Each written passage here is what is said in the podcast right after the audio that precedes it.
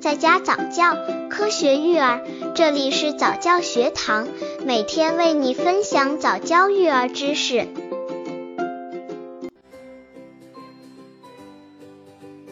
二十，如何预防宝宝厌奶？如果碰到宝宝厌奶，首先不要着急，可采取以下措施试试：一、不要随意更换配方奶粉。宝宝已经习惯了所喝的奶粉口味，如果换了新品种，更容易引起宝宝反感而绝食。一般过了厌奶期，宝宝还是会喜欢原来这种配方奶粉的。刚接触早教育儿的父母，可以到公众号早教学堂获取早教育儿课程，让宝宝在家早教，科学育儿。二，不可强行喂奶。在孩子的不同发育阶段，厌食的问题可能都会出现，这是正常现象。如果家长着急，不等孩子恢复食欲就强迫他进食，他就会有抵触行为，会加剧孩子的厌食感。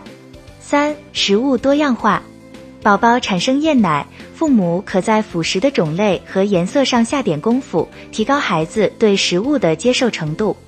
四、提供营养足够的替代品。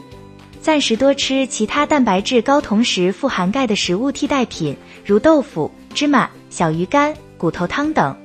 五、给孩子一个安静的进食环境，减少外界的吸引或刺激。六、观察宝宝的生长。如果宝宝的成长曲线正常，且活动力一如往昔，无其他异常现象发生，如刚打完预防针、长牙期间胀气等，厌奶情形通常持续几天后就会恢复正常，父母无需过于担忧。如果宝宝食欲仍然不振，且出现活动力变差的情形，则有必要查看是否有其他的生理疾病了。